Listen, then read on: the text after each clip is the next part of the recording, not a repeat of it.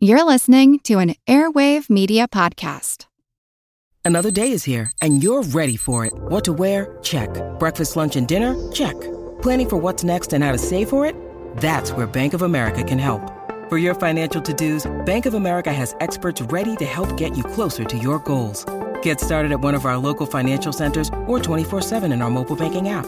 Find a location near you at bankofamerica.com slash talk to us. What would you like the power to do?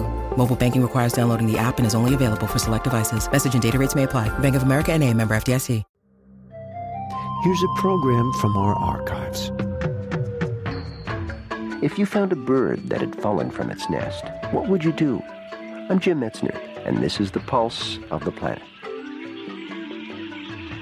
I think a lot of people, the first thing they want to do if they find a baby animal, be it a bird or not, they want to give it a drink. That's the worst possible thing to do. They want to feed it. That is the next worst possible thing to do because you're probably killing it with your kindness most times. And the very best thing to do is just to leave it alone, leave it darkened, leave it warm, and get it to someone that knows what they're doing. Leonard Soucy is president of the Raptor Trust, a New Jersey organization which specializes in rehabilitating injured birds of prey. The general public, even though well intentioned, really can give little restorative care to wild birds. I think you must seek out the help of a professional. We're not telling people not to try and help if there's truly a situation that requires help.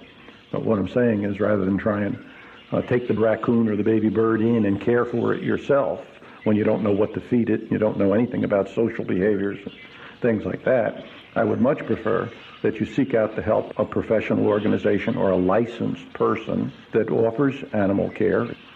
There is a list available from the State Department of Environmental Protection that lists all the licensed wildlife rehabilitators in this state and in most other states for that matter. And so if you called your Fish and Game Association or your state authorities, you could find out from them someone in your area that would be willing to take the mammal or the bird and care for it.